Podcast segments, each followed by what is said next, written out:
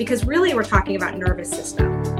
Anxiety is a product, and especially when we're talking about people who struggle with addiction, not always, but often there's trauma, there is addiction in the family. So your nervous system is wired to be in the sympathetic nervous system. So you're in that fight or flight. So it's not your fault. It's taking that and regulating into the parasympathetic nervous system, which often too is really uncomfortable. It takes a lot to get comfortable with not being in fight or flight because we get addicted to that. You're listening to the Recovered Life Show, the show that helps people in recovery live their best recovered lives. And here is your host, Damon Frank. Welcome back to the Recovered Life Show. I am pleased to be joined today by Jamie Whitney, marriage and family therapist. Welcome to the show, Jamie. Thanks for having me. Thank you so much for coming on today. I want to talk with you about anxiety and depression in recovery. But first, I want to find out a little bit about you, you as a, your therapist, you as a therapist, and you in life, and kind of how to deal with anxiety and depression in recovery. Yeah. I'm very familiar with that personally and with my clients. I would say 100% of my clients have anxiety and or depression. Um, but to back up, I am a marriage and family therapist. My practice is in Hermosa Beach. Um, I am originally from Kentucky and have kind of made my way out west um, over the years. Went to grad school out here and um, have been in recovery for 11 years. Um, I got sober in New York and then moved here um, a few years after. So it's all been part of my recovery journey um, that has sort of led me to get into this helping and healing profession. You know, Jamie, you, you being in recovery and a therapist, I think really helps because you've been through the experience, right? And I, I think that um, many people say, well, you know, of course there's going to be anxiety, there's going to be depression, maybe when you come into early sobriety, when you first come in. Um, but then as the years go on and you go through life recovered, uh, things pop up where you might have more stress, more anxiety, you might feel a little bit depressed. But how do you know if anxiety and depression is really becoming an issue? That's not just a general overall day to day life anxiety that everybody might be facing. Yeah. Um, I will say that I didn't know that I had anxiety until I got sober. Even though I've been vibrating with anxiety my whole life, I didn't recognize that's what it was. Um, I think each person has their own journey with it. And I have clients who I can so clearly see their anxiety, but for them, it's a negative word and has a negative connotation. So they don't want to admit that they're anxious. So, um, you know, I think any mental health condition um, and addiction, it really is based on how much distress it causes you. So, if the distress is so much that you can't function in your daily life, and you can't sit still and you can't avoid having panic attacks. I mean, that's sort of the thing with anxiety is it progresses often to that level of panic attack. And the anxiety itself is so interesting because that's not um, an emotion, it's the avoidance of. So, really mm-hmm. helping clients sort of explore that piece um, is often kind of the most helpful. Um, but in terms of recovery, what I love, there's this Dr. Gabor Mate, who's an addiction medicine uh, specialist, and he says it's not why the addiction, it's why the pain. Mm-hmm. So, sort of helping people look at that.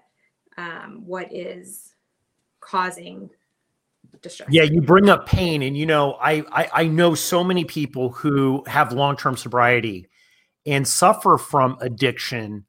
Uh, they've suffered from addiction, but they also suffer from anxiety.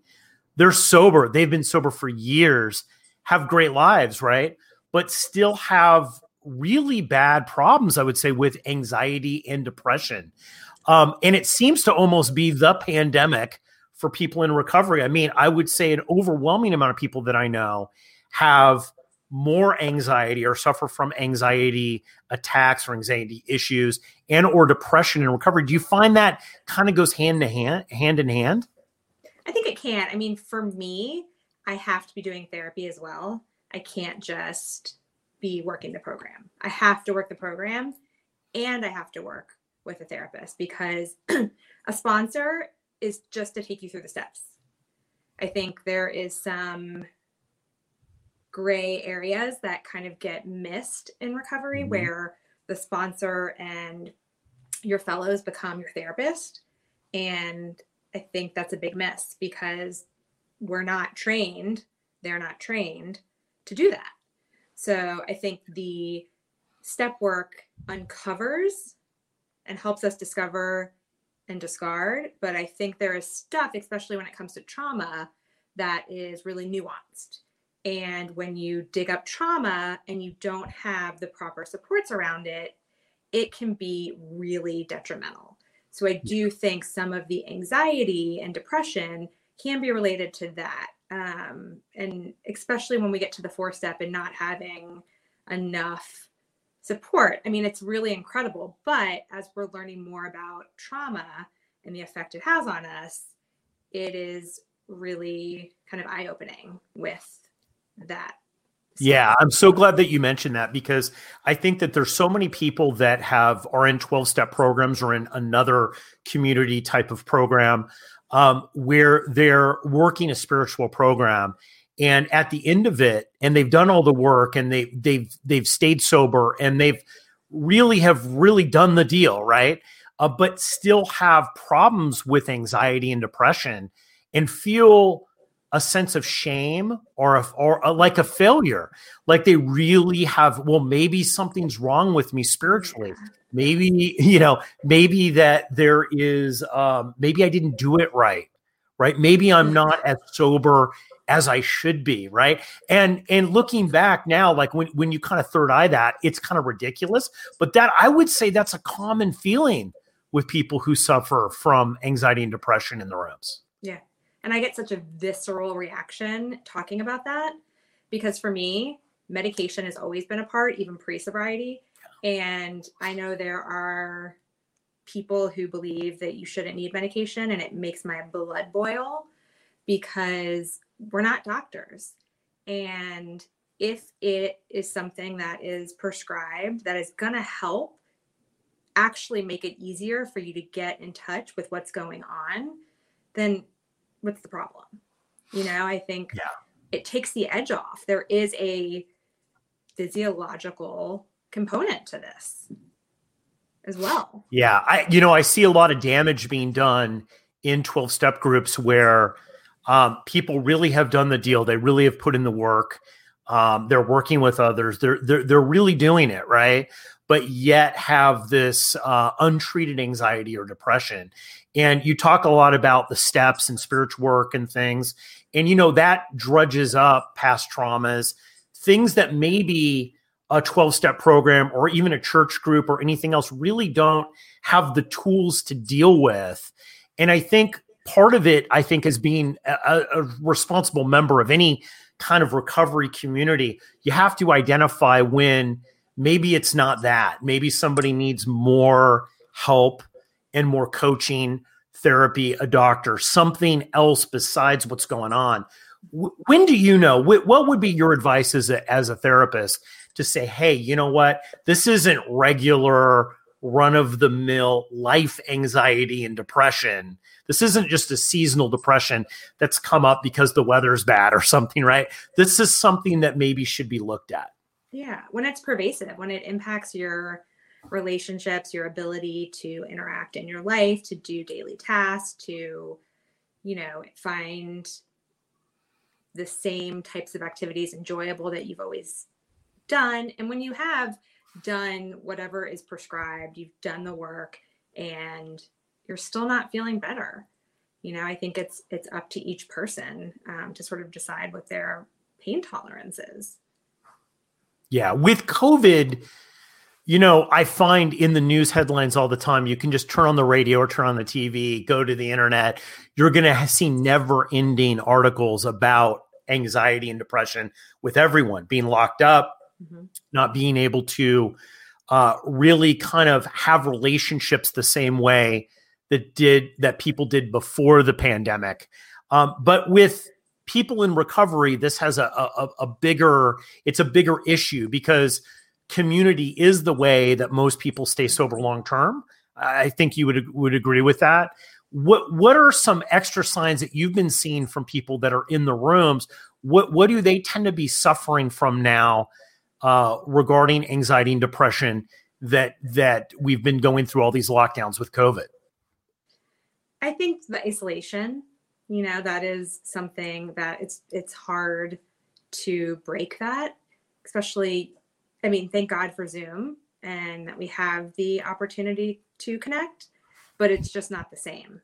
Yeah. So, you know, I see a lot of people really distancing themselves from the program because they don't like Zoom meetings or they're not connecting the same way. And, um, you know, I, I find that it's really uh, frustrating for a lot of people because you don't get sort of scooped up in the same way and held. Um, so there's there's more frustration. I think there's definitely more depression um, and just not having that recognition in the same way.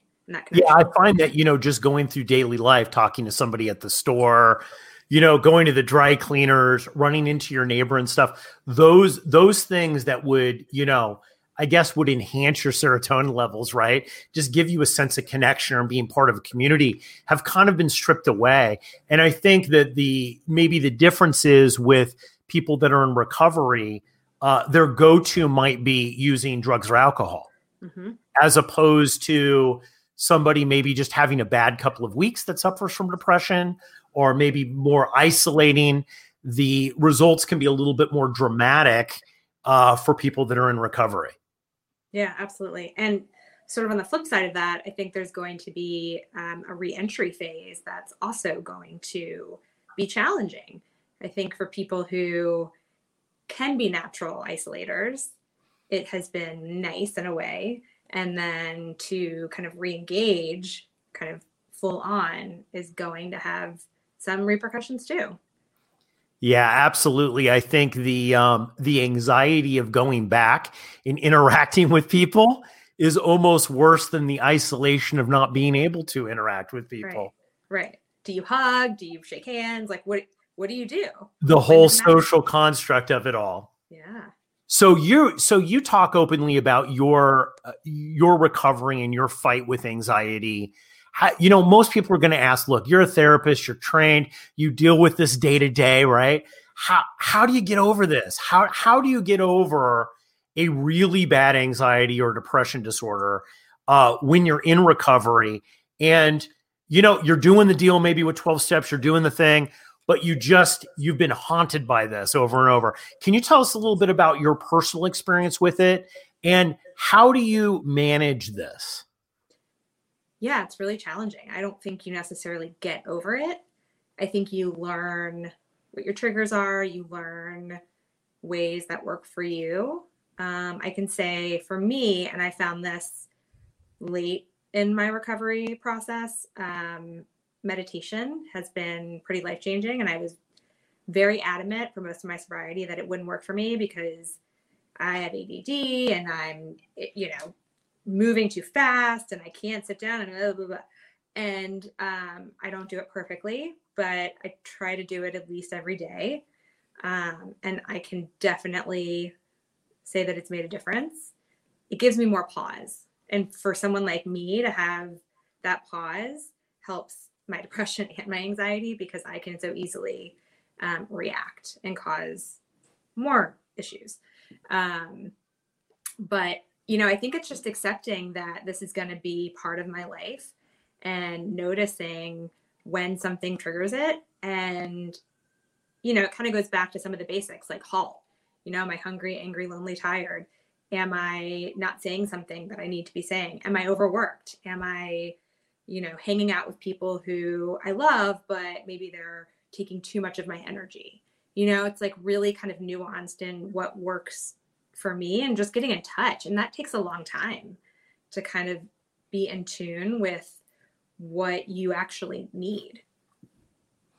Yeah, you know, I think it's a it's a it just like recovery, it's a journey, right? With anxiety. I know from my personal experience, I had been recovered for a long period of time and had really suffered from major anxiety. And although on the outside I was living a very high performance life, doing things on the inside, I had a tremendous amount of anxiety that was chipping away at my life, right?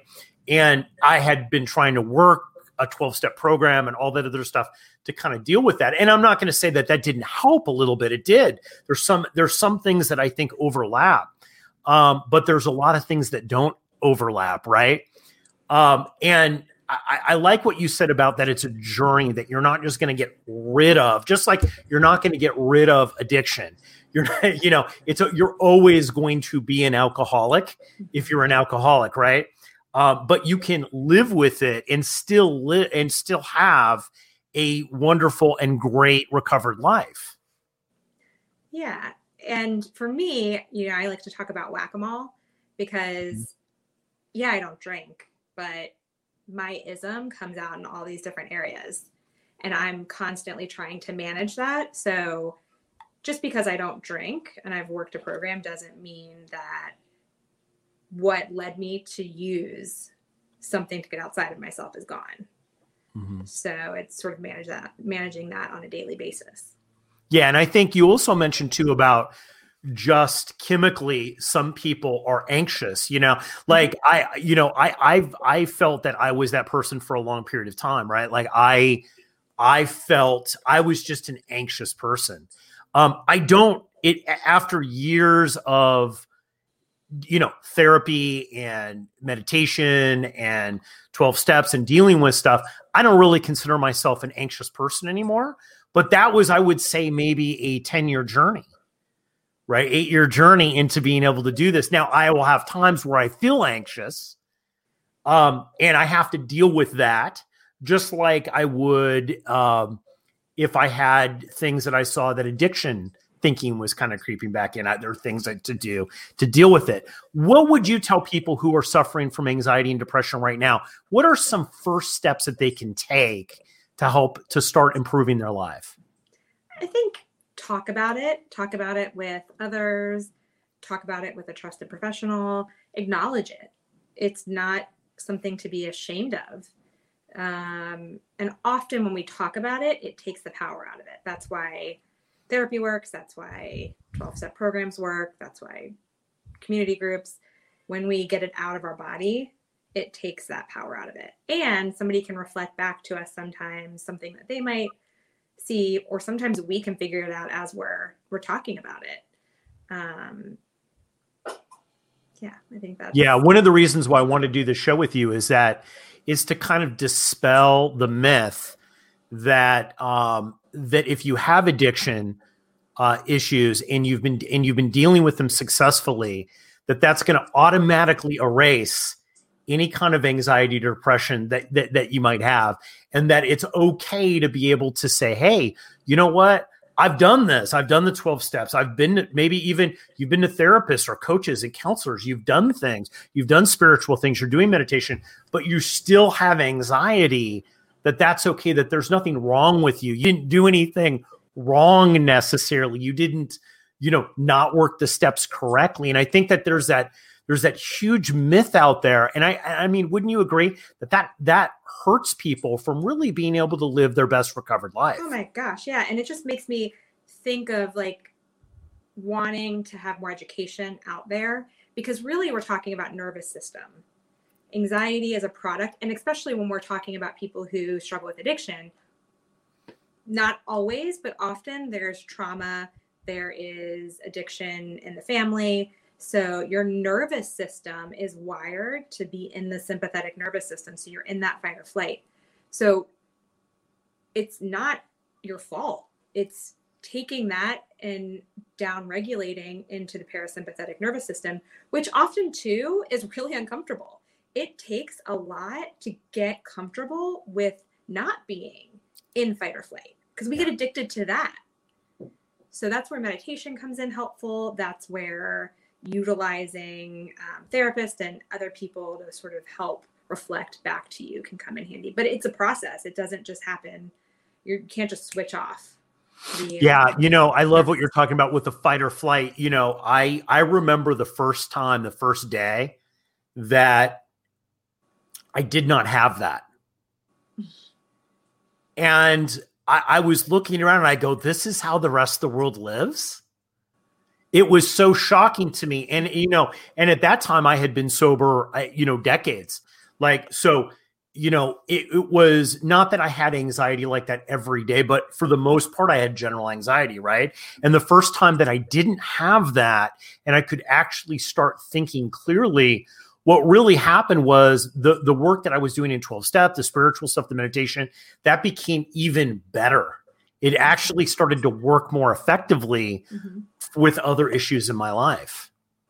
Yeah, absolutely. And just to shift back to COVID, the analogy sort of comes up, I think, why um, it has been so detrimental is because we've all been going a million miles an hour and it's like the car slams to a stop and everything flies forward because mm-hmm. a lot of us are distracting from what we're really feeling because it's really painful. And so when we're left to sit with whatever's there, but not really kind of understanding what it is, the anxiety and the depression really come up along with not having that connection that we're used to. Jamie, thank you so much for coming on the show today. If they want to find out more about you and your work, how can they do that? You can go to my website, which is Beach Cities. It's C I T I E S psych uh, dot com. Jamie, thanks so much. We're going to make sure you. that we have everything in the show notes. Jamie's also in recoveredlife.us, so you can join the conversation there as well. Thanks so much, Jamie. Thank you.